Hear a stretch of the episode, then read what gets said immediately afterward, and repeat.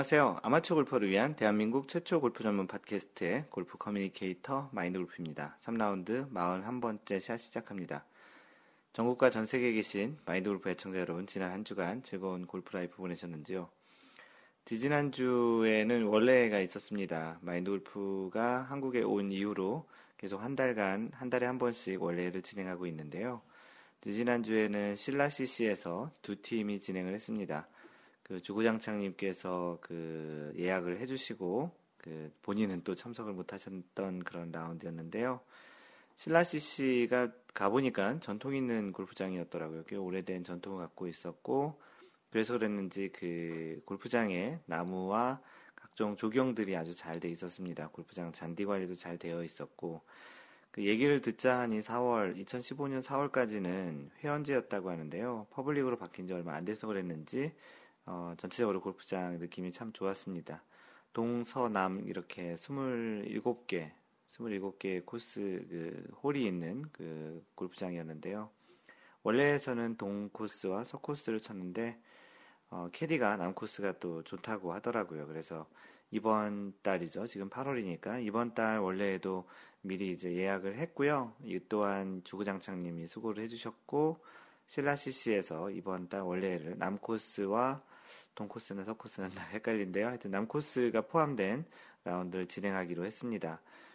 처음에 이제 세 팀 정도로 충분할 거라고 해서 이제 세 팀을 예약을 했는데 그 7월 원래에 두 팀이 이제 라운드 끝나고 그 저녁을 먹는 자리에서 거의 대부분이 다 참석을 하신다고 해서 세 팀 정도로 예약을 하고 공지를 올렸는데 거의 다 차가지고 마인드골프가 별도로 또 하나 한 팀을 예약을 해서 현재 네 팀이 지금 준비되어 있고요. 어제 날짜로 16명이 모두 신청 완료된 상태입니다. 그 다음에 또 신청자가 있을지 모르겠지만 그분들을 이제 대기자로 해놓아야 될 것 같고요. 혹시 티타임이 허락이 된다면 다섯 팀 정도로 진행해 볼 수도 있을 것 같긴 한데요. 여태까지 진행한 원래 중에 가장 많은 그 참여자가 그 참석을 하는 그런 라운드가 될 것 같습니다. 8월 이제 그 후반기로 가면 조금은 좀 날씨가 좀 선선할 것 같기도 한데요. 그래서 8월 원래에는 현재 16명이 참여를 하기로 되어 있고요. 그 참여하기로 그 예약을 하신 분들은에게는 대단히 감사함을 전해드립니다.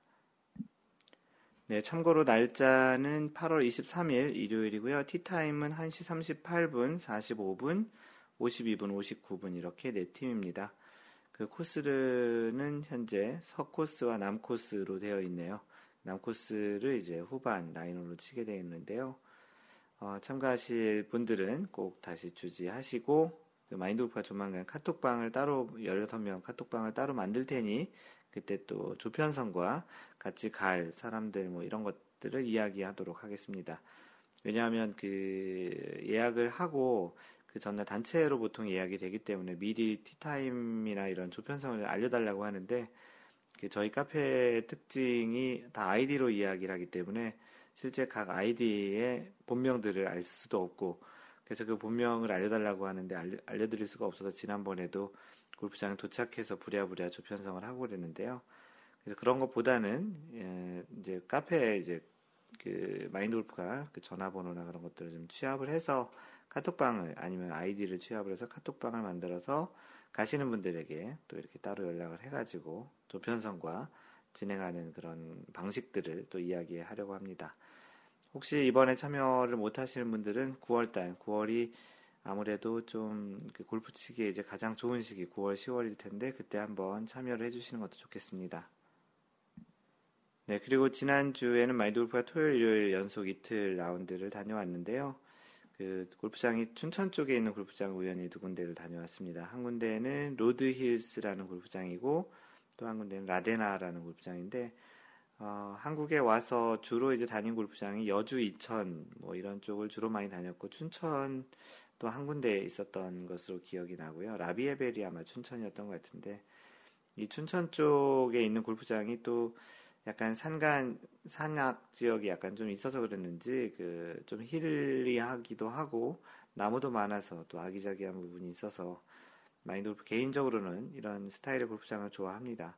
그런데 이제 휴가철의 시작이라서 그랬는지 뭐 새벽 5시인가 이렇게 출발을 하는데도 거의 뭐 차가 중간에 막히고 그러더라고요.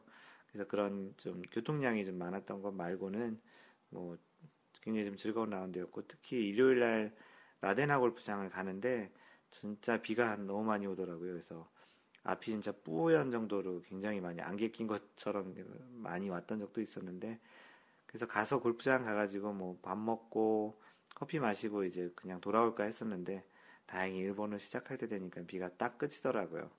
끝날 때쯤에 4개 홀 정도의 그 비가 좀 왔었는데요. 뭐 그 정도는 맞을만 했던 것 같고 미국에서 사온 그 비옷을 아주 잘 활용을 하고 있습니다. 네, 요즘 이제 주말에 이제 한참 또 그 골프 시즌이다 보니까 네, 각종 라운드 약속이 많은데요. 마인드 골프에 이렇게 다녀온 그런 골프장 이야기들을 또 이렇게 간단하게 소개를 하도록 하겠습니다. 네, PGA 소식을 전해드리겠습니다. 그 트로이 메리트라는 선수, 트로이 메리트는 그렇게 아주 유명한 선수는 아닌데요. 그 트로이 메리트가 퀴켄론스 내셔널에서 우승을 하면서 PGA 그 통산 첫 승을 만들어냈습니다. 어, 무려 18언더파의 성적으로 2위 리키 파울러와의 차이는 세 타 차이였고요. 그 트로이 메리트는 이번 우승으로 181계단 상승을 하면서 그 세계 랭킹 99위에 올랐습니다. 그 대회에서 2위를 한 리키 파울러도 세계 랭킹이 3계단 상승을 하면서 세계 랭킹 top 5 안에 들게 됐습니다. 세계 랭킹 5위에 올랐고요.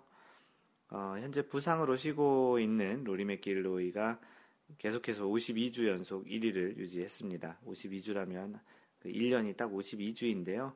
1년 연속 1위를 유지하고 있고요. 2위 조던 스피스와의 차이는 1.07포인트 차이입니다. 지난주 0.88포인트에서 조금 늘어난 현재 상태인데 1.1포인트 정도 차이가 당분간 유지가 될 것 같습니다. 이제 조던 스피스와 로리 맥길로이의 이제 세계 랭킹 1위의 그런 레이스가 본격적으로 시작된 것 같고요. 방금 전에 트위터를 보니 로리 맥길로이가 이제 부상에서 이제 조금 나아지면서 그 발목 부상이 있었잖아요. 거기서 나아지면서 연습을 다시 시작했다고 합니다.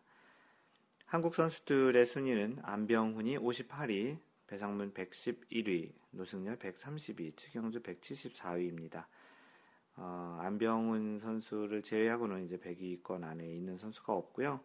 배상문 선수도 점점점 이제 조금 늘어 그 뒤로 물러나고 있습니다. 최경주 선수는 계속 좋지 않은 모습인 것 같습니다. 이번 주에 PGA 대회는 그 월드 골프 챔피언십 WGC 브리지스톤 인비테이셔널이 있는 한 주입니다. 네, LPGA에서는 여러분들도 많이 잘 이미 알고 계시겠지만 박인비가 리코 위민스 브리티시 오픈에서 우승을 했습니다. 마지막 라운드에서 역전 우승을 했는데요. 고진영 선수가 3라운드까지 1위였었는데 고진영 선수를 그 이기면서 세 타 차로 이기면서 역전 우승을 하면 했습니다. 그 박인비가 커리어 그랜드 슬램을 이제 대기록을 세우게 되었는데요. 그, 그 리코 위멘스 브리티시 오픈을 제외한 세 개의 그 메이저 대회를 이미 우승을 했었고 한 해 우승을 했었죠. 나머지 이제 리코 위멘스 브리티시 오픈을 우승을 못했었는데 이 우승을 하면서 아시아 여자 최초로 그랜드슬램을 달성하게 됐고 커리어 그랜드슬램이죠. 커리어 그랜드슬램을 달성한 선수는 현재 일곱 번째 선수로 이제 기록이 되게 되었습니다. 그 3라운드까지 1위를 하던 그 고진영 마지막 라운드에서 조금 좀 후반 특히 후반 쪽에 그 자신감을 좀 잃는. 마인드 골프 개인적으로는 마이, 그 박인비가 대단한 선수라고 그렇게 많이 평가를 하고 있지 않았는데 이번 그 경기를 보면서 특히 후반 경기를 보면서 전체 경기를 크게 이끌어가는 그 다른 선수가 잘 못하는 그런 부분도 있었지만 전체의 대회를 분위기를 전체 이끌어가면서 묵묵히 자신의 그런 타수를 만들어가며 일종의 그 다른 선수에게 약간 압박을 주는 그런 효과가 또 났었죠. 그런 그 전체 대회를 이끌어가는 그런 모습이 굉장히 큰 선수이고 대단한 선수라는 그런 부분을 좀 느꼈습니다. 3라운드까지 1위를 하던 고진영은 후반 9홀에서 타수를 좀 많이 잃게 되고 특히 17번 홀에서는 또 해저대도 들어가면서 2위에 만족을 해야 했습니다. 만약에 고진영 선수가 그 우승을 했으면 또 LPGA에 또 그 다시 또 출전할 수 있는 그 투어 자격을 받게 될 수도 있었는데요. 조금 아쉬운 그런 대회였습니다. 요즘은 Q-school 대신에 이렇게 초청 선수의 자격으로 나와서 LPGA에서 우승을 하면서 LPGA 투어 카드를 획득하는 경우가 특히 많은데요. 특히 이제 한국 선수들이 많은데 어, 고진영도 그런 선수가 될 뻔했죠. 그래서 1위는 그 박인비가 있고 2위는 고진영, 3위는 유소연, 이렇게 1, 2, 3위가 모두 한국 선수가 그렇게 된 그 브리티시 오픈이었습니다. 박인비는 이번 우승으로 세계 랭킹 1위를 더욱 공고히 하게 됐고요. 8주 연속 1위입니다. 리디아고와 2위인 리디아고와의 차이는 3.03포인트, 지난주에 1.97포인트에서 꽤 격차가 좀 벌어진 상태고요. 아쉽게 2위를 한 고진영도 세계 랭킹이 11, 11계단 상승하면서 17위에 올랐습니다. 대회 3위를 한 유소연도 한 계단 상승하면서 김효주와 자리 바꿈을 하면서 4위에 올랐습니다. 10위권 내 한국 선수는 박인비 1위, 유소연 4위, 김효주 5위, 양희영 10위 이렇게 4명인 상태고요. 이번 주에 LPGA는 대회가 없, 으니 이번 주는 skip하고 다음 주에 또 대회가 있을 예정입니다. 한 주간에 있었던 골프계 소식을 전해드리는 시간인데요. 그 배상문 선수에 대한 소식이 있어서 또 궁금하신 분들이 있을 것 같기도 해서 전해드리겠습니다.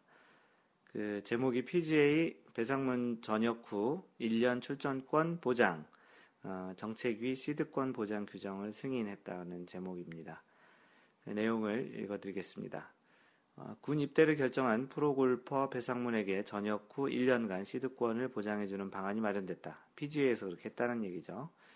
미국의 골프 전문 채널, 그 골, 전문 매체 골프 채널은 30일 PGA 투어 사무국이 최근 PGA 투어 퀵앤런스 내셔널이 열리는 미국 버지니아주 게인즈빌에서 정책위원회를 열고 병역 의무를 이행해야 하는 선수들에 대한 시드권 보장 규정을 승인했다고 보도했다.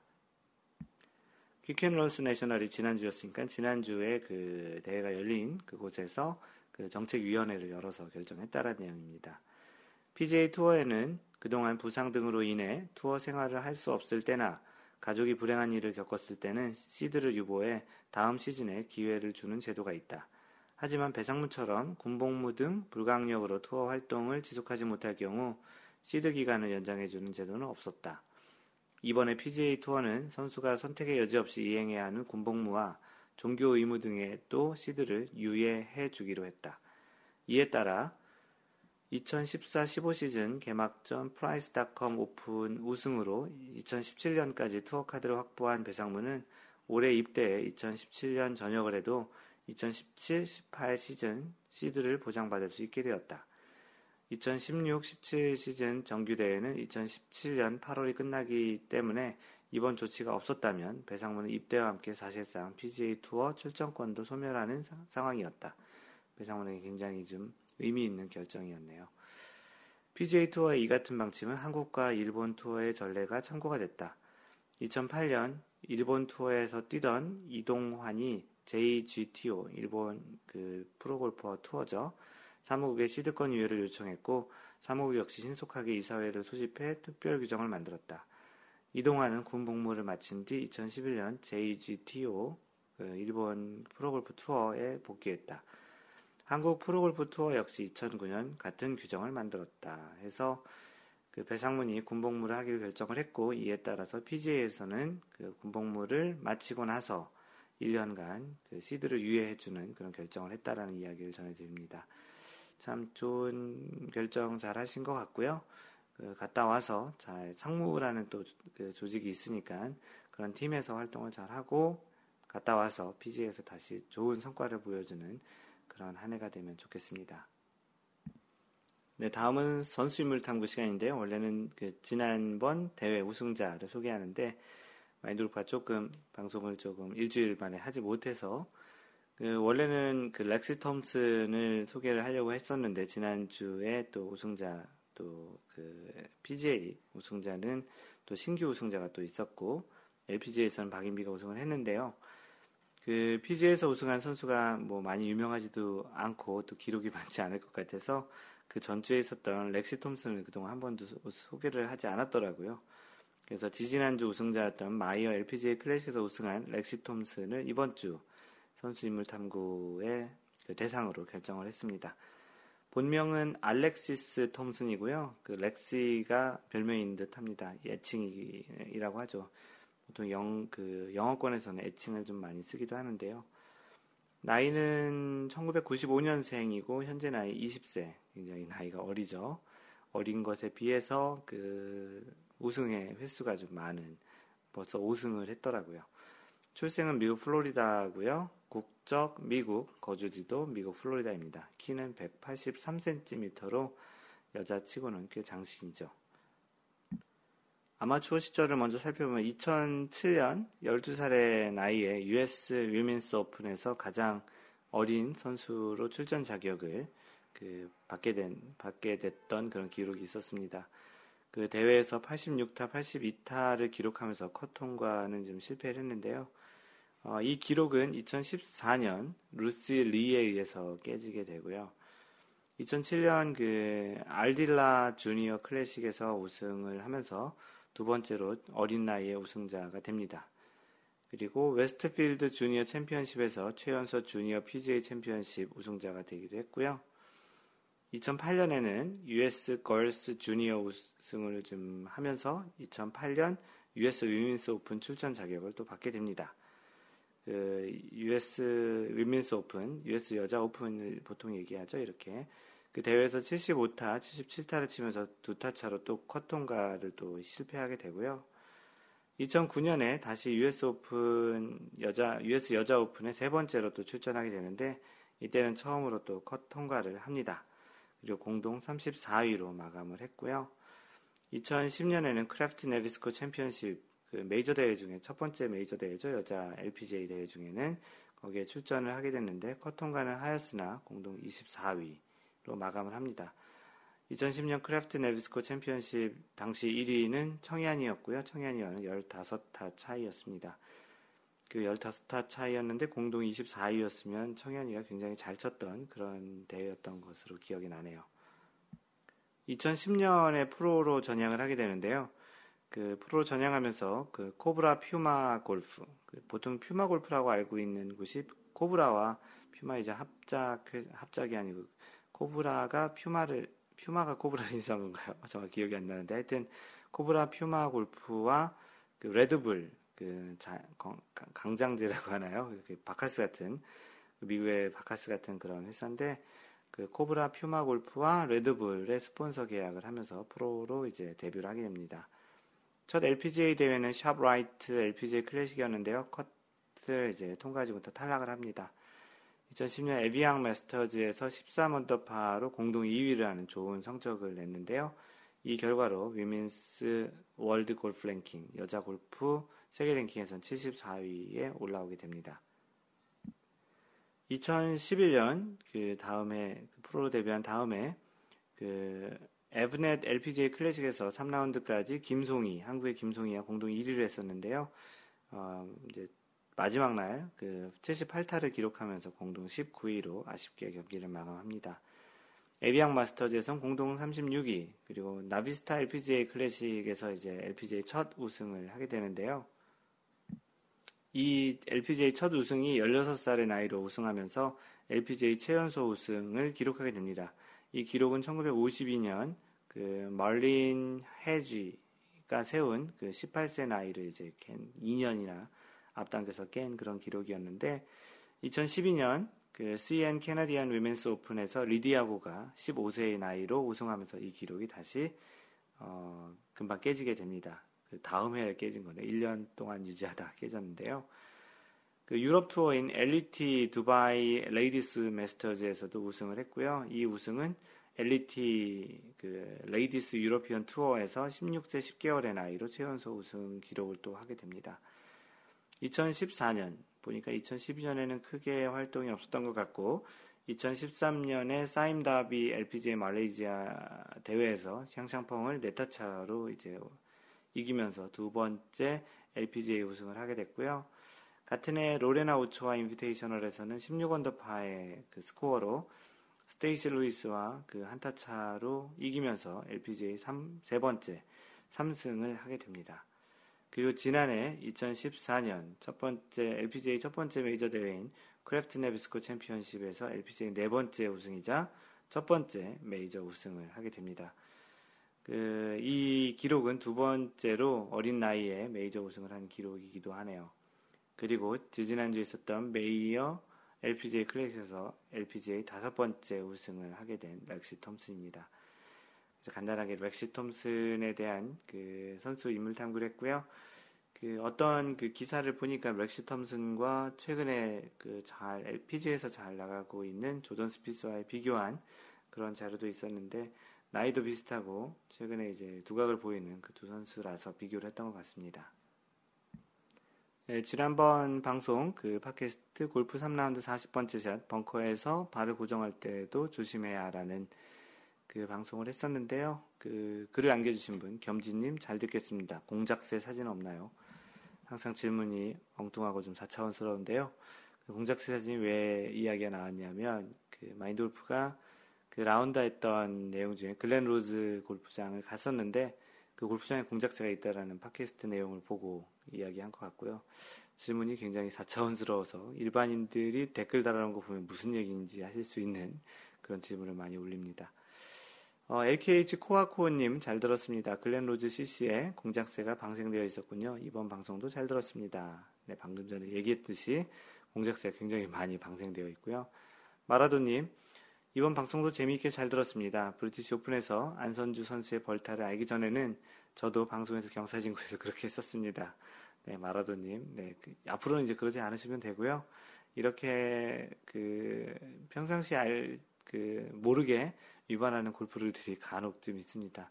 마인드골프 팟캐스트, 또 마인드골프 블로그, 또 마인드골프가 활동하는 각종 페이스북, 트위터 그런 내용을 통해서 이런 부분들 하나씩 알아가면서 또 지켜가며 골프하는 것도 또 다른 골프의 재미가 아닐까 싶습니다.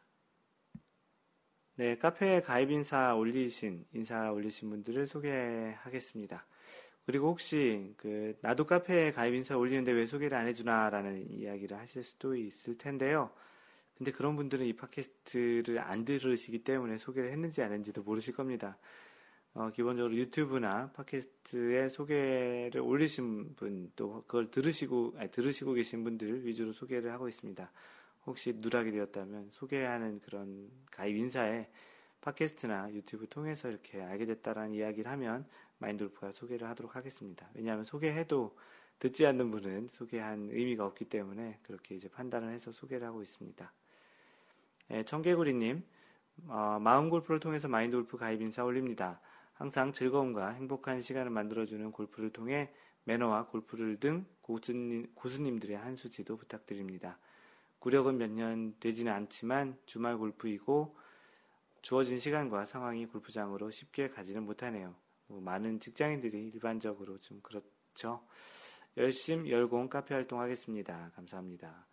네, 카페에 오신 거 너무 그, 그 환영하고요. 그 골프를 통해서 알게 되는 세상과 사람들이 또 나름 재밌기도 합니다. 매너와 골프를 알아가면서 배우는 골프는 더더욱 또 골프의 깊이를 알게 되는 것 같기도 하고요. 얘기하신 대로 카페에 자주 놀러 오시기 바랍니다. 네, 다음으로 전투형 인간인데요. 아이디가 재밌는데요. 안녕하세요. 가입 인사드립니다. 좋은 방송을 듣게 해주셔서 마인드 골프님께 감사드리고 입문하기 전에 입문하기 전에는 골프를 접대로 활용하는 것이 싫어서 생각하지도 않았으나 나이가 들어가면서 취미로 같이 어울리고 즐기고자 배우기 시작했습니다. 4월부터 시작하여 이제 얼마 진짜 얼마 안 됐네요. 겨우 필드에서 공 띄우는 정도입니다. 마음을 다스리고 즐길 수 있는 취미가 될 수 있도록 노력하겠습니다. 나눌 수 있는 공간을 만들어줘서 고맙습니다. 네, 골프처럼 나이가 들면서도 그 남녀노소 또 이렇게 실력에 아주 구애받지 않고 같이 즐길 수 있는 그런 운동이 많지 않은 것 같은데요. 조금은 늦었을지도 모르지만 나이를 많이 높아 모르기 때문에 늦었을지도 모르겠지만 근데 문맥상 그런 것 같아요. 하지만 이제 시작을 하셨으니까 많이 좀 잘 즐기시고요. 카페도 자주 놀러 오시기 바랍니다. 에헤라님인데요. 에헤라디아 뭐 그런 건지 모르겠는데 에헤라님 분당에 사는 40대 후반 에헤라입니다. 평소 팟캐스트를 들을 청취하면서 마인드 골프님의 해박한 골프 지식과 열정에 감탄해 마지 안, 감탄해 마지않았는데 이제서야 카페 가입합니다. 네. 어, 마인드 골프 카페 아직 오지 못하신 분들은 용기를 내서 이렇게 참여를 해주시면 좋겠습니다. 실력은 백돌이라 많이 부족하지만 열심히 카페 활동과 노력을 통해 즐겁고 행복한 골프 라이프를 즐기려 합니다. 앞으로 많이 잘 부탁드리며 간단한 인사와 소개의 글을 줄이겠습니다. 이번 주 내내 폭염이라 하니 마골님과 회원님들 모두 건강에 유의하시기 바랍니다. 네, 팟캐스트 통해서 들어오셨는데요. 이렇게 조용히 그냥 마인드, 마인드 팟캐스트 자체가 또 조용하니까 조용히 이렇게 그 이야기만 들으셨던 분들이 많은 것 같습니다. 그 요즘 이제 정모를 하다 보면 나가서 이야기하다 보면 마인드 팟캐스트 했던 이런 방송의 그 목소리 톤과 이런 분위기와는 사뭇 다르거든요. 실제 오프에 가면 장난도 많이 하고 어 뭐 너무 이제 좀 이렇게 좀 up돼 있는 그런 분위기라고 생각하실 텐데 평상시에 캐릭터가 좀 이렇게 밝고 좀 이렇게 떠드는 걸 좋아하는 그런 캐릭터라서 그렇고요. 어, 간혹은 좀 그렇게 언밸런스 할 수 있을 것 같긴 한데 또 마인드 골프의 사실은 그런 모습이 원래의 모습이고 이런 팟캐스트 하는 것이 어떻게 보면 다른 모습이라고 생각하시면 되겠습니다. 아무래도 혼자 하는 방송이다 보니까 어떻게 좀 혼자 막 떠들고 하면 좀, 좀 이상한 사람으로 보일 수도 있을 것 같고요. 네, 어쨌든 그 에헤라님 그 카페 오신 거 환영하고요. 어, 말씀하신 대로 카페 자주 활동하셨으면 좋겠습니다. 하와이 골퍼님께서 올드 골프 코스라는 그 내용으로 사진, 골프 사진전에 사진을 올려주셨는데요. 사진이, 이 내용이 그, 디 오픈 챔피언십을 찍은 사진인데요. 여기에 직접 참가를 했다고 그 전주에 한번 또 글을 올리셨는데, 거의 사진 작가 수준의 그런 사진을 몇 장 올려주셨습니다. 그 첫 번째 사진은 조던 스피스의 사진을 하나 올려주셨고 두 번째는 어, 죽음의 17번 홀 벙커와 그 여기에 빠지면 우승 못한다는 이야기가 있다는 그 벙커와 청, 그 벙커와 18번 홀 사진인데 이 벙커에 1978년 일본 선수가 네네 번이나 헤맸던 그런 벙커라고도 또 하네요. 그 벙커가 조그맣게 이렇게 보이는데 굉장히 진짜 어려운 죽음의 벙커처럼 보입니다. 어, 그래서 세 번째 선, 그 사진은 프로골퍼들이 마지막 은퇴 경기를 찍는 스월큰 브릿지, 그 다리를 이제 선수들이 넘어가는 그런 장면을 찍어주셨는데요. 정말 사진 작가가 아닌가 싶을 정도로 사진을 잘 찍으시네요. 덕분에 사진 구경 잘했습니다. 네, 다음은 마인드 골프가 올린 글인데요. 마인드 골프가 그 취미 중에 이제 logo ball 모으기가 있습니다. 그래서 logo ball 모으고 있다라는 그런 그 마인드 골프가 골프장 갈 때마다 18홀을 치면 그 logo ball을 모으는데 한국에서는 모든 골프장에 팔지 않고 미국에서는 보통 공 하나씩 해서 싼 공으로 어차피 7공이 아니라서 2달러, 3달러 정도로 보통 파는데 한국은 기본적으로 최소한 한 줄, one sleeve 단위로 또 어떤 곳은 이제 one dozen으로 이제 파는데요. 원 슬리브에 뭐 싸게는 15,000원에서 25,000원까지 왜 이런 공을 타이틀리스트 프로브이언을 꼭 해야 되는지 모르겠지만 원더즌에는 8만원 정도로 팔고 있는 그런 현실인데 원더즌을 팔게 되는 곳에서는 이렇게 사기가 약간 좀 주저되는 그런 현상이 좀 있기도 합니다. 그래도 이제 취미생활이니까 이제 사기도 사고 있고요. 어, 그래서 이제 마인드 골프가 이야기한 그 그런 내용과 또 사진도 마인드 골프가 한국 와서 모은 사진들을 좀 이렇게 올려놨는데요. 이 내용들을 보고 이제 자신도 이렇게 시작을 해야 되겠다라는 그런 그 이야기를 하신 분들 많은데요. 나름 괜찮은 취미 생활이고 그 미국 같은 경우에는 그 로고볼 전시할 수 있는 그런 장을 또 따로 팔기도 합니다. 그런 거를 모아 그런 거를 준비해서 하나씩 모아가는 그런 또 재미도 있을 거라 생각해서 마인드골프가 글을 올렸습니다. 네, 다음은 나이스샤님께서 MG ball marker, 마인드골프 ball marker 얘기하는 거죠. MG 볼마커라는 제목으로 올려주셨습니다. 제가 요즘 좋아라 하는 것이 두 가지 있습니다. 조던 스피스를 스폰하는 언더아머 의류용품과 마인드골프 ball marker입니다.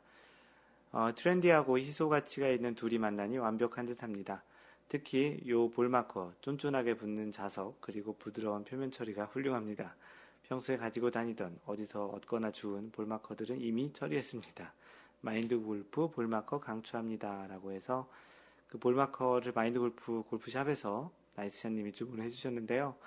그 주문해서 잘 받으셨는지 또 인증샷으로 그 언더아머 모자와 같이 해서 이렇게 사진 올려주셨습니다.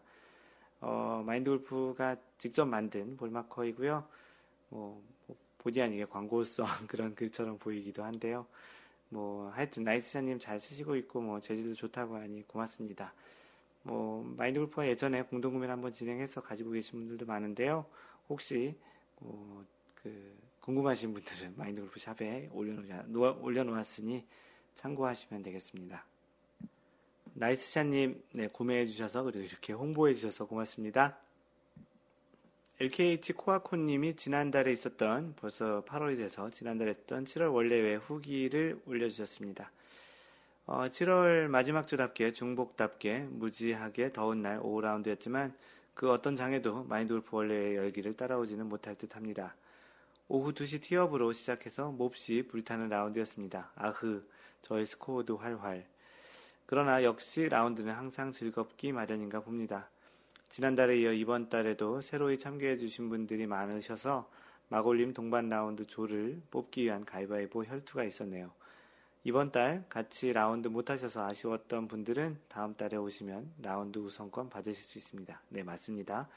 기본적으로 새로 오신, 처음 나오신 분들, 마인드 골프가 처음 나오셨던 분들보다는 마인드 골프와 같이 아직 라운드를 안 하셨던 분들 위주로 같이 라운드 조편성을 하고 있으니까 그렇게 이제 참여해 주시면 될 것 같고요.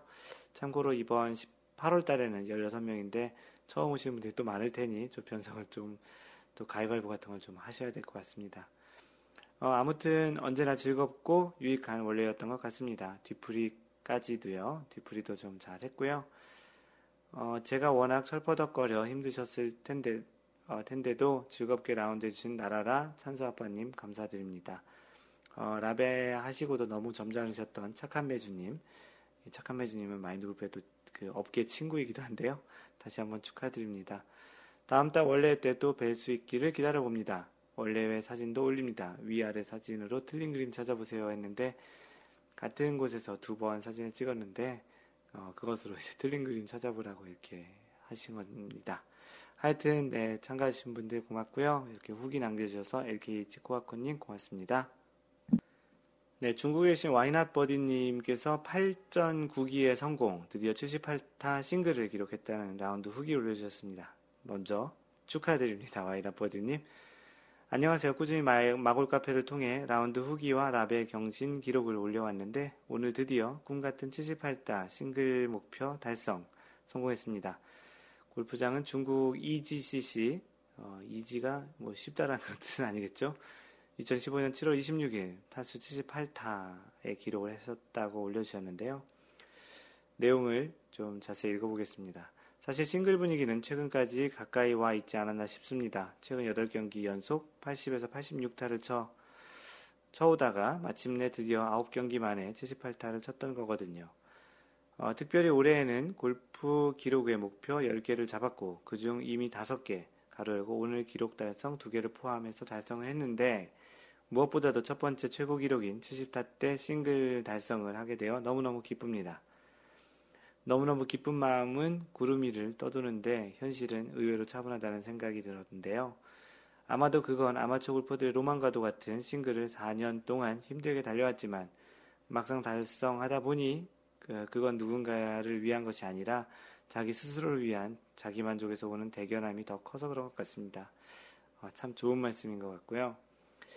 오늘 플레이 결과를 종합 리뷰해보면 무엇보다도 그동안 불안한 드라이버 티샷으로 주변 눈총에도 불구하고 안정적 우드 티샷을 고집해 왔었는데 오늘은 14개 홀 모두 드라이버 샷으로 느끼, 드라이버 샷으로 느낌 또는 치는 방법을 나름 터득했다는 게 가장 큰 수확입니다. 롱아이언 second shot, 롱아이언 second shot 어프로치 샷은 보완할 점이 좀 있고요. 가장 아쉬운 점은 디지털 라운드, power bogey play, 0과 1로 그 하는 플레이를 하고 싶었는데 더블 보기를 한 개 범해 달성 실패했다는 것입니다. 누군가가 싱글 성공의 비결을 묻는다면 첫 번째, 집중력과 끝까지 포기하지 않는 멘탈과 미래의 긍정적 마인드라고 어, 이야기하고 싶습니다. 여기서 미래라고 하면 다음 샷, 다음 홀을 이야기하는 것이고요. 어, 사실 두 번째, 사실 과거의 80타 때, 특히 90타 때 타수 상황을 리뷰해 보면 제가 원하는 샷이 안 나왔을 때는 실망하거나 또는 트러블 상황이 나왔을 때 당황했지만 최근에는 샷 이후에 펼쳐질 상황을 떠올리고 이를 긍정적으로 해석하기 위해 위기를 잘 극, 해석해서 위기를 잘 극복하지 않았나 싶습니다. 라고 두 가지 싱글 성공 비결을 알려주셨습니다. 약간 비슷한 맥락의 그런 내용인데요. 마인드 골프는 주로 이제 70타대를 스코어를 치고 있는데 지난주 주말에도 토요일은 77타 그리고 그 일요일은 75타를 쳤는데요. 가장 중요한 것이 그 흐름을 생각합니다. 마인드 골프는 어떻게 보면 아까 그 와이나버님이 얘기하셨던 다음 샷 다음 홀 미래를 생각하는 긍정 마인드라고 했는데 마인드 골프도 그 다음 홀, 다음 홀 단위로 주로 많이 생각을 하고요.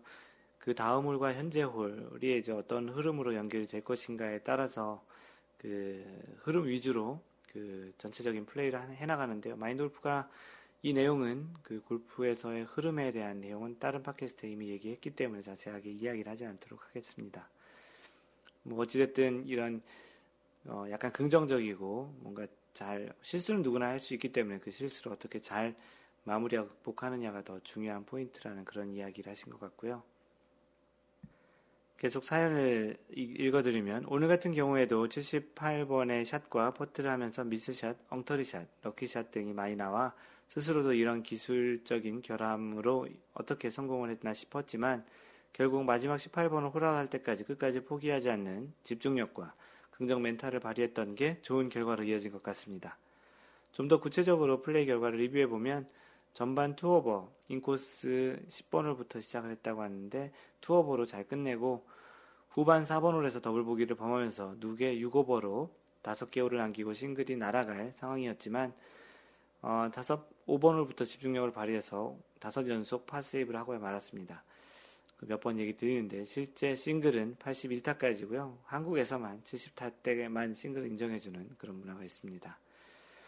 특히 후반 9번 홀의 경우 평소에 우드 티샷을 해왔지만 오늘은 기어이 드라이버 티샷을 했고 second shot 할 때 볼은 러프에 빠졌지만 그래도 two on을 성공했고 15야드 언덕을 넘는 내리막 상황에서 겨우 2야드 거리에 거리 홀에 갖다 놨고 경사진 2야드 퍼트를 끝까지 집중해서 par save로 마무리했습니다. 이런 플레이는 저 스스로도 놀랍고 대견스러우며 자신감을 갖게 합니다. 그렇죠. 이런 경험이 나중에 더 좋은 그런 그 상상을 할 수 있는 또 그런 자신감을 가질 수 있는 그런 경험이 될 것입니다. 앞으로 새로운 큰 목표는 뭐가 돼야 하는지 배부른 고민을 해봅니다. 끝까지 읽어주셔서 감사합니다. PS, 추신, 마지막으로 싱글을 기쁜 마음으로 지켜본 동반자들과 목표 달성에 자신감을 불어넣어준 마인드골프 카페 운영자이신 마골린과 함께 하고 싶습니다. 네, 마인드골프도 이제 그 기분이 굉장히 좋고요. 마인드골프가 이러한 도움을 줄 수 있다라는 측면에서도 마인드골프 팟캐스트, 글, 카페 등을 운영하는 또 원동력이 되는 것 같습니다. 와이낫 버디님 다시 한번 축하드립니다. 네, 나 다음은 낭만자객 님도 이제 싱글 라벨을 기록했다고 글을 올려주셨고요. 1년 6개월 22개월 1년 6개월 만에 이제 싱글을 달성했고 총 라운드 수로는 22라운드 만에 달성했다고 글을 올려주셨습니다. 굉장히 빠른 시간에 그 싱글을 달성하신 것 같고요. 내용을 읽어드리면 낭만자객입니다. 딱 정확히 정확지는 않지만 아마도 2년 전 8월 1일 제가 회사 동료들에게 이끌려 스크린 골프를 통해서 골프에 입문한 날입니다. 어느새 2년이나 됐고요. 골프 입문 2주년을 맞은 8월 1일 약간은 기념비적인 날이 되버렸습니다. 바로 라베이자 말로만, 말로만 듣던 싱글 플러스 8를 달성했습니다. 전반 40개, 후반 40개, 80타 플러스 8을 기록했네요. 골프장은 나름 명문이라고 지칭하는 그 태광 CC이고요. 전반 4개 over, 이날 유일한 티샷 오비를 더블 오비를 더블 운이 좋아서 더블 보기 오비 파로 마감을 했고 어, 더블 운이란 게 운이 두 번 있었다는 얘기 같고요. 마지막 홀 버디는 어프로치 chip-in 버디를 했다고 하네요. 후반 파 후반에는 이제 파4 홀에서 3원도 못하고 그린 뒤에서 내리막 어프로치가 역시 운이 좋아서 chip-in 파를 했다고 했고 second이 그린 벙커 왼발 내리막 라이에 박혀 있는 거 천운으로 핀 옆에 붙여서 파한 것도 기억에 남네요. 전체적으로 뭐 운이 좋다고도 하지만 실제 마인드 골프가 생각하는 건 운도 실력이라고 이것도 다 실력이라고 받아들이시면 됩니다. 어찌어찌 하다 보니 어라 이거 이거 싱글할 기세 마음속으로는 설마 내가 무슨 마지막 홀까지 가니까 3오버 티샷이 당겨지며 페어웨이 벙커 웨지로 친 게 그린 오버 어프로치 2m에 붙여놓고 마지막 남은 파퍼트 이거 짧게 치면 평생 후회할지도 모른다. 이거 들어가면 7자인데 라는 생각으로 뒷벽 보고 친 퍼팅이 조금 강해서 뒷벽 맞고 튀어나가네요. 이렇게 해서 싱글인 듯 싱글 아닌 싱글 같은 라베를 했다고 해주셨고요. 어, 그런데 처음 해본 뽑기 내기에서 운이 없어서 그랬는지 싱글 했는데도 돈은 다 잃고 그래도 좋은 동반자들 덕에 라벨 싱글도 해서 어, 기념으로 장어도 쐈다고 합니다. 즐거운 2주년을 보내고 왔다고 하셨는데요. 굉장히 뭐 짧은 단 시간 동안 단기간 내에 그런 라벨을 기록을 하셨고요. 다시 한번 축하드리고 그 밑에 이제 다양한 형태로 자신의 그런 통계를 관리하는 그런 이미지들도 올려주셨습니다. 어, 앞으로 이제 더 그 즐거운 골프 하시고요. 어, 이제 골프에 진짜 푹 빠지는 재미의 시작이라고 생각합니다. 낭만자객님 다시 한번 축하드립니다. 네, 골프 이거 정말 궁금하다에 올라온 그 별이네님께서 올리신 글입니다. 클럽 페이스 열고 닫는다 그 질문인데요. 안녕하세요. 마인드 골프의 번창을 기원드립니다. 고맙습니다. 이제 막 골프를 시작한 새내기라 원래는 엄두를 못 내고요. 궁금한 사항 질문입니다. 골프 레슨을 받을 때 코치님은 7번 아이언 페이스를 거의 직각이 되도록 닫아서 직각인데 닫는 건 아니죠. 그 어드레스 하라고 하고 남편은 싱글 수준인데 7번 아이언 각도가 35도이니 그만큼 열어서 어드레스를 하라고 하네요. 근데 어떤 게 맞는 것인지 사진을 통해 그 설명 부탁합니다. 마인드 골프가 다시 읽다 보니까 이 클럽 페이스가 그 닫히고 열리는 그런 거라기보다는 그 로프트를 낮춰서 치는 거를 좀 닫아서 친다고 하고 원래 로프트대로 치는 것을 열은다고 얘기하는 그런 부분인 것 같습니다. 하얀 바지님께서 올려주신 내용 중에는 프로님의 직각은 타겟면과 페이스가 스퀘어가 되도록 어드레스 하라는 그런 뜻. 보통 이제 직각이라고 하면 그런 것이고요. 남편분의 말은 클럽 sole이 바닥에 자연스럽게 놓이도록 어드레스 하라는 말로 생각이 되는데 그 두 가지 얘기는 다른 얘기 같습니다. 프로가 남편분보다 절대 못하지 않죠. 싱글 오빠라고, 오빠라도 비교 불가입니다. 프로 믿고 즐골 하세요. 참고하세요라고 해주셨는데, 마인드골프 맨 처음에 하얀바지님이 이야기하신 그런 내용과 비슷하다고 생각했는데, 로프트 얘기가 나오는 거 보니까 로프트를 어, 눕혀서 치느냐, 원래 로프트대로 치느냐, 그런 이야기일 것 같기도 합니다. 그 마인드골프가 이러한 내용, 그 샷의 방향, 그 로프트와 클럽 페이스와의 그 상관관계에 대한 그 내용을 마인드 골프의 Y 골프에 올려놨었는데 그 내용을 링크를 해드렸고 그 내용을 보시고 이제 좀 정확하게 이해가 잘 되겠다라는 그런 답변도 남겨주셨습니다. 그 도움이 됐다니 그 기분이 좋네요. 그리고 별이네님 이제 골프를 시작하실 만큼 이런 원리적인 것에 또좀 관심을 가지시고 하시면 골프를 좀 더좀 좀 쉽게 배울 수 있지 않을까 싶습니다. 다음은 아이잭님, 텍사스에 살고 계시죠? 그 볼펜과 연필이라는 제목으로 골프 토크에 올려주셨습니다. 골프를 처음 시작하는 사람과 나누고 싶은 생각. 첫 번째, 골프 스윙에 있어서 하지 말라는 것은 볼펜과 같다. 한번 긋고 나면 웬만하면 지워지지 않거든요. 두 번째, 골프 스윙에 있어서 해야 할 것은 연필과 같다. 금방 희미해지고 아차하면 쑥 지워지거든요. 그래서 좋은 골프 스윙은 연필로 여러 번 그어서 굵고 진하게 만드는 작업이 아닌가 싶습니다. 어, 참 좋은 내용이네요. 하지 말라는 것은 어, 이유를 어, 이유 없이 안 하면 되고 하라는 것은 이유 있어도 해야 한다고 생각합니다. 생각합니다. 팟캐스트에서 주신님 남기신 글 읽어준 것 보고 생각이 나기도 했습니다. 여러분들과 같은 생각인가요? 어, 마인드 골프의 생각도 굉장히 비슷하고요. 그 볼펜도 요즘 기술이 좋아져서 잘 지을 수 있기도 합니다. 중요한 것은 의지가 있으면 그 바꿀 수 없는 것은 없다고 생각을 하고요. 그만큼 열정과 에너지를 투입했는지를 진지하게 자신에게 한번 물어보고 고려 고민을 해보는 그런 측면에서도 어, 어떤 것이 딱 고정됐다고 그것이 바뀌지 않는 것은 아닐 테니 그만큼의 반대 거의 뭐 심지어는 그 두 배 이상의 그런 노력과 열정이 또 필요하다는 생각입니다. 네, 다음은 마이골프가 준비한 내용인데요. 그 이번 주에 소개할 내용은 골프 상식 중에 골프에서의 어드바이스란 제목으로 보통 골프에서 어드바이스란 이야기를 많이 하는데 어드바이스란 게 무엇인지 그런 내용에 대해서 소개를 하려고 합니다. 우리는 살면서 혼자만의 힘으로 살 수 없는 경우가 많이 있습니다. 인간이 사회적 동물이기 때문이기도 하고요. 힘든 일을 겪거나 누군가에게 도움을 받을 때 상담을 받거나 조언, 어드바이스를 구하기도 하죠. 세상의 모든 것들이 그런 것처럼 마인드 골프는 골프를 너무나도 좋아하기 때문에 삶 속에 골프를 많이 대입해서 생각해보는 그런 경향이 있습니다. 등산을 좋아하는 사람은 등산으로, 낚시를 좋아하는 사람은 낚시로 자신의 삶과 그 대상을 비교하거나 비유하기도 하는데요. 골프에서도 우리는 인생에서의 희노애락과 같은 경험을 18홀 라운드 하는 동안 느끼기도 합니다. 보통은 골프가 잘 될 때보다는 흐름이 좋지 않거나 샷이 안 좋았을 때 이러한 도움이나 조언이 필요한데요. 골프에서의 조언은 일반, 일반적인 삶에서의 그것과는 조금 다른 부분이 있습니다. 골프라는 경기, 골프라는 것이 경기이기에 나름의 룰이 있고 조언 또한 모두 허용되지 않고 어떠한 경우에는 규정에 위배되어 벌을, 페널티를 받기도 합니다. 선수들의 경우 어드바이스는 누구에게 언제, 언제나 받을 수 있게 될까요? 골프 중계를 보면 선수들 바로 옆에는 항상 캐디가 있는 모습을 볼 수 있습니다. 플레이를 하고 있는 선수들과 라운드 내내 뭔가를 이야기하고 상의하고 하는 모습을 볼 수 있는데요. 캐디의 가장 기본적인 역할은 선수의 가방을 메고 다니면서 선수가 필요한 클럽을 제공하는 것입니다. 아주 기본적인 캐디의 업무인데요. 캐디는 이외에도 선수들 플레이에 도움을 줄 수 있는 많은 정보를 가지고 있어야 합니다.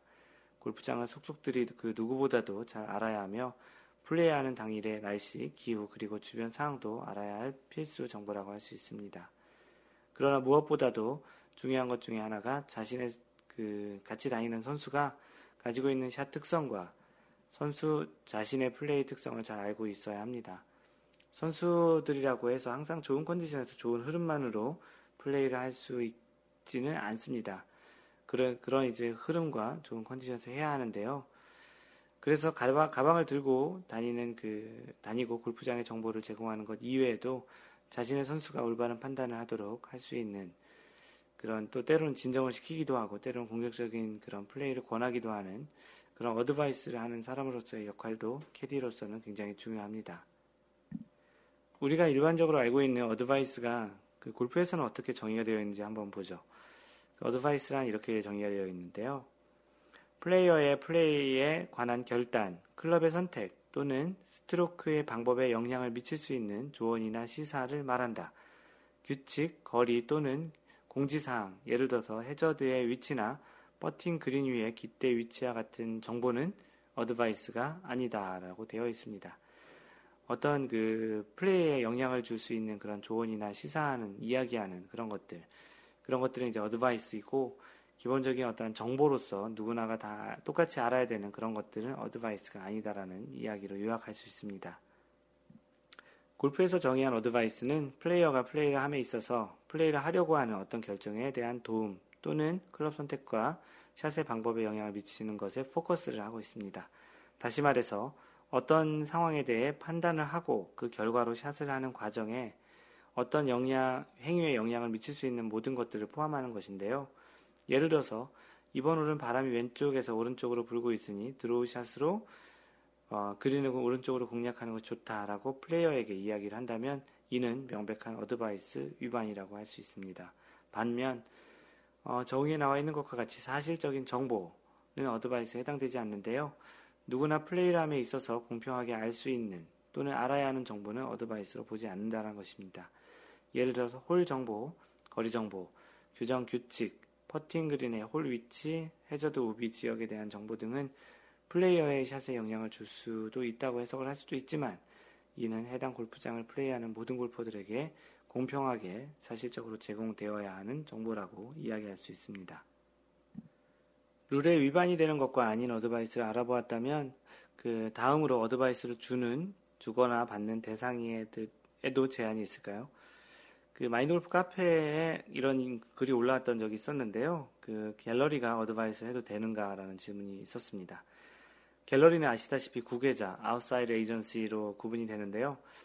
음, 그 말에서도 알 수 있듯이 말, 말에서도 알 수 있듯이 그런 갤러리는 어드바이스를 줄 수 있는 대상이 아닙니다. 국외자잖아요. 골프 룰에서 이야기하는 대상은 다음과 같습니다. 정규 라운드 중에 플레이어는 자신의 파트너를 제외하고 코스에서 경기를 하고 있는 사람들의 다른 사람에게 어드바이스를 해서는 안 되며 자신의 파트너, 자신의 캐디 또는 파트너의 캐디를 제외한 다른 사람으로부터 어드바이스를 청해서는 안 된다라고 되어 있습니다. 첫 번째로 어드바이스를 하게 될 때 룰에 어긋나지 않게 할 수 있는 대상은 자신의 파트너에게만 가능합니다. 여기서 파트너라 함은 둘 이상의 편을 먹고 하는 플레이, 포썸, 포볼, 베스트볼 이런 것과 같은 경기에서 같은 편에 속한 동반자를 이야기하고요. 예를 들어서 4명이 A, B 2명, 두 팀으로 나눠서 편으로 이제 플레이를 할 때 A1과 A2는 서로 어드바이스 할 수 있다는 것입니다. 하지만 A1과 B1 또는 B2에게 어드바이스 하는 것은 룰 위반이 됩니다. 두 번째로 어드바이스를 원할 때에도 마찬가지의 룰이 적용이 되는데요. 이때 어드바이스를 받는 수 있는 대상이 하나 더 추가된다는 것입니다. 위에서 언급한 캐디인데요. 이때 가능한 어드바이스 대상은 자신의 캐디, 파트너, 파트너의 캐디까지만 어드바이스를 받을 수 있는 대상이 된다는 것입니다. 만약 이에 대한 로컬 이에 대한 룰을 어긴다면 매치 플레이에서는 해당 홀을 패배하고 스트로크 플레이에서는 2벌 타를 받게 됩니다. 라운드를 하다 보면 여러 가지 것들을 동반자에게 물어보기도 하고 이야기를 해주기도 하는데요. 그냥 무심코 할 수 있는 그리고 선의의 선의로 해당 플레이어에게 도움을 주고자 하는 어드바이스조차도 때에 따라서는 골프 룰의 위반, 위반이 될 수 있는 사실을 인지하고 그러한 것을 알고 계시는 것이 경기에 좋습니다. 샷을 하기 전에 상대 동반자에게 몇 번 클럽으로 쳤냐라는 질문이 이제는 골프룰에서 어떤 대상이 되는지 아시겠죠? 네, 이것으로 마인드 골프가 준비한 그 이야기를 마치고 다음은 마인드 골프가 읽어주는 골프 룰북으로 넘어가겠습니다.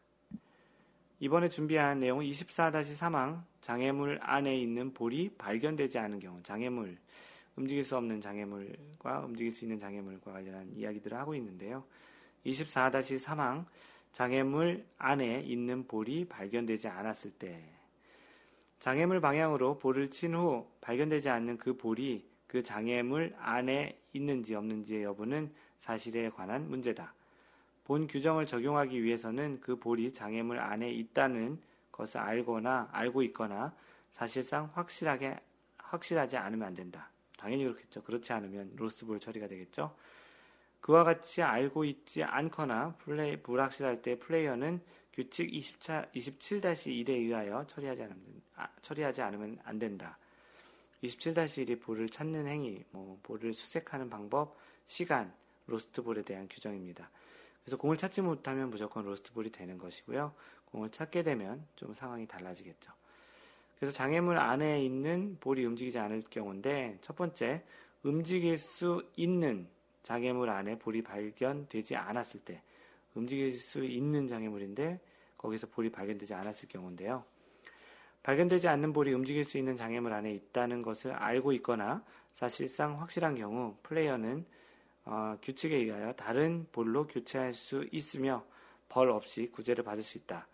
플레이어가 구제를 받기로 결정한 경우 그는 그 장애물을 제거하고 그 볼이 움직일 수 있는 장애물의 가장 바깥쪽 한계를 최후로 넘어간 지점에 바로 아래 지점으로 되도록 가깝고 홀에 더 가깝지 않도록 through the green이나 해저드 안에서는 볼을 드롭하고 퍼팅 그린에서는 볼을 place하지 않으면 안 된다라고 되어 있습니다.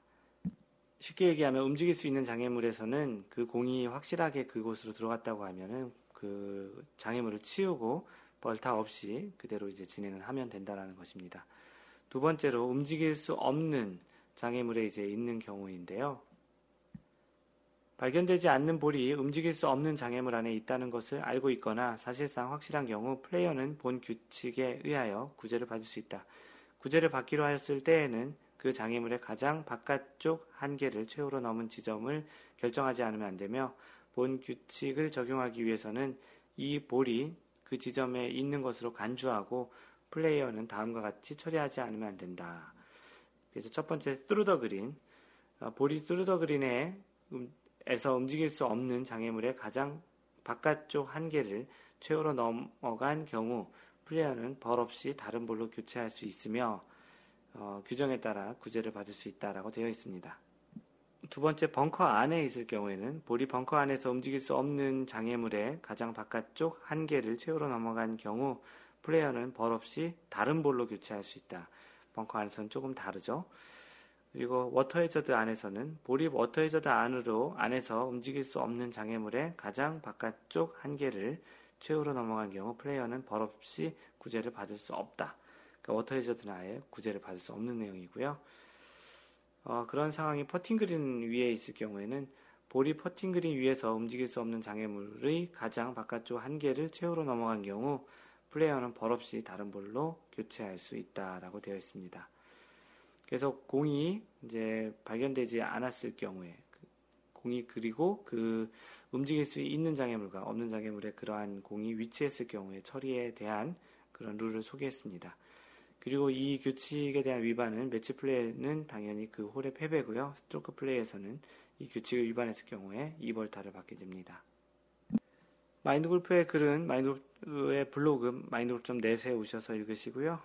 어, 소셜 네트워크 페이스북은 페이스북에서 마인드 골프 또는 facebook.com slash 마인드 골프 트위터는 at mindgolfer입니다.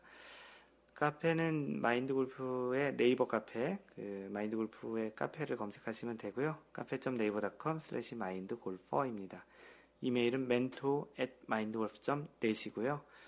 쇼핑몰은 마골샵닷컴입니다. 마인드골프샵닷컴도 동일한 도메인이고요. 유튜브의 골프 스윙에 대한 원리, 그 Y골프는 유튜브에서 마인드골프를 검색하시기 바랍니다. 또 에티켓, 골프 룰에 대한 그 에티켓 골프도 있습니다. 그 카톡은 마인드 골퍼 M-I-N-D G-O-L-F-E-R로 아이디 등록하시면 마인드 골프와 연결을 하실 수 있습니다. 항상 배려하는 골프 하시고요. 이상 골프 커뮤니케이터 마인드 골프였습니다. 다음번 3라운드 제 42번째 샷에서 만나요. Don't worry, just play mind golf. Bye!